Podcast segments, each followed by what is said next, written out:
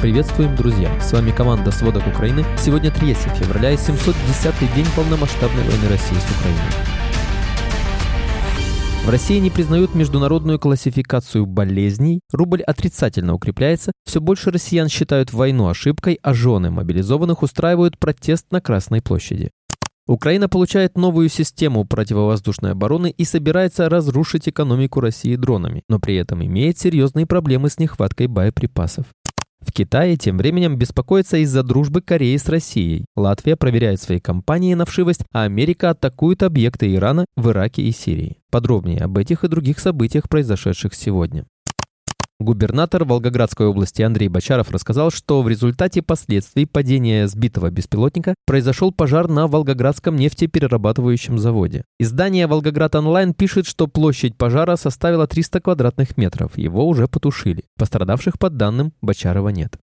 Минобороны России сообщала, что российские военные сбили четыре беспилотника в Белгородской области, два в Волгоградской области и еще один в Ростовской области. Кроме того, губернатор Воронежской области Александр Гусев заявил, что на подлете к Воронежу был сбит еще один украинский беспилотник, но Минобороны России об этом не сообщала.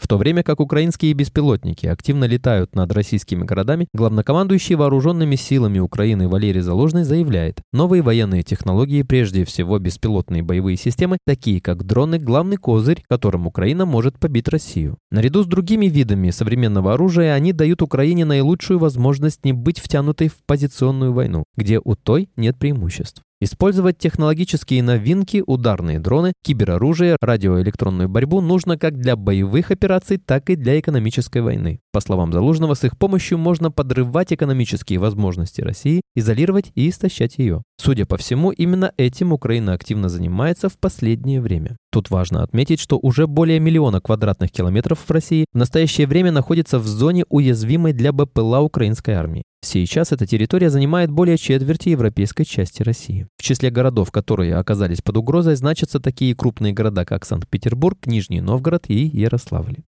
В конце сентября двадцать третьего года дрон «Камикадзе» впервые достиг города Сочи, проникнув в резервуар с топливом на базе Роснефти. Этот инцидент послужил отправной точкой для серии атак на различные объекты в пределах Российской Федерации. А через время беспилотники продемонстрировали свою способность преодолевать сотни километров, достигая городов в центре России. Напомним, что в ночь на восемнадцатое января один из них добрался до Санкт-Петербурга, а другой в ночь на тридцать первое января упал на территории завода «Невский мазут». Это событие сделало Санкт-Петербург шестым городом-миллионником, попавшим в зону поражения.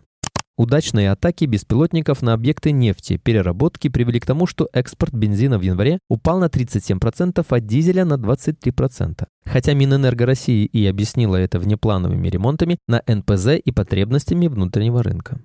Российские войска дважды ударили из артиллерии по Никополю Днепропетровской области. От обстрела пострадали санаторий, пять частных домов, четыре хозяйственные сооружения и линии электропередач. По последним данным, в результате атак пострадали два человека.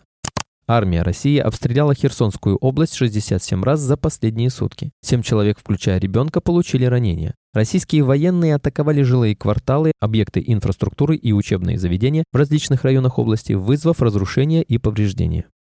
Российская армия в шесть утра ударила по гражданской инфраструктуре Купинска, использовав эф а пэ пятьсот авиабомбу с универсальным модулем планирования и коррекции. Глава Харьковской областной военной администрации Алексей Негубов сообщил, что зафиксировали повреждения девятиэтажного дома, частных зданий, электросети и другой гражданской нежилой инфраструктуры. Информация о пострадавших не поступала. Также Россия снова обстреляла энергообъекты Кривого Рога. В ночь на третье февраля россияне в третий раз нанесли удар шахедами по объектам на Днепропетровщине. Из-за обстрелов и падения обломков дронов пострадало оборудование подстанции НЭК, Укрэнерго и две высоковольтные воздушные линии. Были обесточены бытовые и промышленные потребители в Кривом Роге. В городе частично обесточен скоростной трамвай, некоторые семьи остались без водоснабжения, обошлось без погибших и пострадавших, но введены графики аварийных отключений электроэнергии, а больницы и городская инфраструктура перешли на генераторы. Генеральный штаб Вооруженных сил Украины тем временем сообщил, что за последние сутки бойцы вэ эс у уничтожили восемьсот восемьдесят россиян, десять танков и пятнадцать дронов.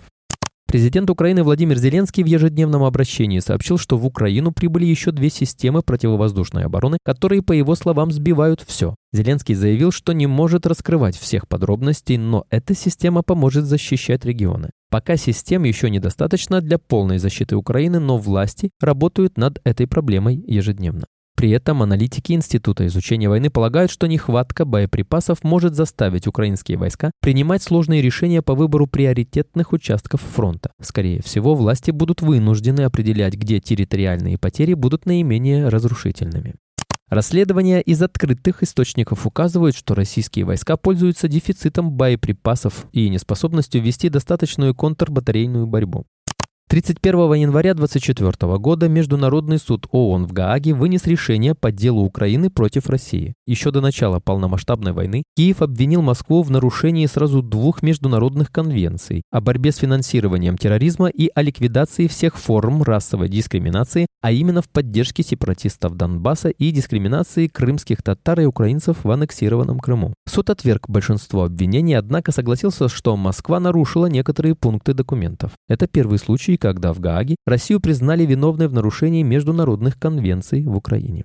Владимир Путин рассматривает бывшие советские республики как сферу влияния России, в которую не должны вторгаться западные страны. Чтобы утвердить свое господство в ближнем зарубежье, он развязал войну, а когда она пошла не так, был вынужден обратиться к Северной Корее за боеприпасами. Но вот незадача. В Пекине считают КНДР сферой своего влияния и не хотят дестабилизации на Корейском полуострове вследствие передачи Пхеньяну Москвой современных военных технологий. Представитель, обещавший Путину безграничное партнерство китайского лидера, едет в Вашингтон, чтобы обсудить чрезмерное сближение России и Северной Кореи.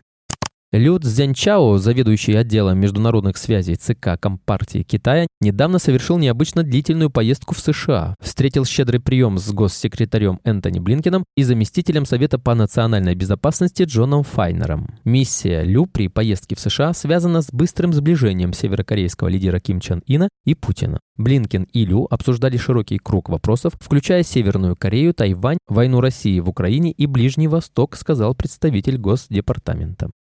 А Министерство иностранных дел Латвии тем временем обратилось с предложением проверить связи сотрудников руководящих структур ведущих латвийских компаний с Россией, Белоруссией или другими странами, поддерживающими агрессию против Украины. Министерство предлагает проверить, присутствуют ли в руководящих структурах этих компаний и организаций граждане России, Белоруссии или других стран, прямо или косвенно поддерживающих российскую агрессию против Украины. В случае выявления таких лиц и их связи с агрессией путинского режима, МИД предложил применить к ним ограничительные меры Европейского Союза, добавили в Министерстве иностранных дел Латвии. Пережив сильнейшую за восемь лет девальвацию рубля и резкое ускорение инфляции, российская экономика в наступившем году может столкнуться с новым шоком, предупреждает Альфа-банк. По его прогнозу, к концу года курс доллара вновь поднимется до отметки сто рублей, которую пробивал минувшим летом. Ключевым фактором для курса рубля должен стать поиск новых рынков сбыта для российских товаров, поясняют в Альфа-банке. Если это удастся сделать, увеличится поток валютной выручки, но пока с этим проблемы. По итогам прошлого года экспортные доходы российской экономики упали почти на тридцать процентов, до четырёхсот двадцати двух целых семи десятых миллиардов долларов, самого низкого уровня с пандемии две тысячи двадцатого года. Это сулит риски ослабления рубля, которые в свою очередь создают угрозу новых инфляционных шоков, пишут аналитики Альфа-банка. Владимир Путин заявил, что подавляющее большинство граждан России поддерживало аннексию Крыма и других территорий Восточной Украины. Если бы я не был уверен, что у нас в стране и в Крыму, и на всей территории нашей огромной родины подавляющее большинство наших граждан думают так, как вы, я бы ничего не стал делать и в Крыму. Но я был уверен, что и крымчане, и вся Россия хотят этого возвращения на родину. Так же, как подавляющее большинство людей в стране хотят помочь Донбассу. Не хотят бросать людей там под колеса этих неонацистов, сказал Путин. По его словам, Россия в своих действиях проявляет самодостаточность, а следовательно суверенитет. Тем временем доля россиян, считающих войну ошибкой, достигла рекорда с начала вторжения в Украину. По состоянию на январь две тысячи двадцать четвёртого года тридцать семь процентов россиян отменили бы решение о начале вторжения, если бы у них была такая возможность, показал опрос, проведенный социологами Russian Field. Доля тех, кто считает, что войну не следовало начинать, достигла рекорда за все время боевых действий. В марте две тысячи двадцать второго года такой точки зрения придерживались двадцать восемь процентов респондентов. К маю две тысячи двадцать второго года этот показатель снизился до двадцати шести процентов, после чего начал устойчиво расти и прибавил одиннадцать процентных пунктов. Сегодня, третьего февраля в двенадцать ноль-ноль, в честь пятисотого дня мобилизации у могилы неизвестного солдата состоялась акция жен мобилизованных «Путь домой». По словам представительниц «Пути домой», они выступают за то, чтобы Владимир Путин подписал указ о завершении мобилизации. Организаторы пригласили присоединиться к московской акции жен, матерей, сестер и детей мобилизованных из всех регионов России, а также всех желающих неравнодушных граждан. Участников призвали надеть белые косынки или шарфы. Жены мобилизованных дошли до избирательного штаба Путина, и там их начали массово задерживать. Чем закончится акция, пока неизвестно, но есть информация, что власти России побаиваются трогать жен военных, так как это может усугубить ситуацию на фронте. Спасибо, это были главные новости к этому часу. Помните, правда существует, а мы стараемся сделать ее доступной. Если вам нравится наша работа, пожалуйста, поделитесь этим подкастом с друзьями в России или из Украины. А если вы хотели бы помочь нам делать материалы еще более качественными, пожалуйста, оставляйте фидбэк. Это очень важно для нас и для распространения правдивой информации. Увидимся завтра.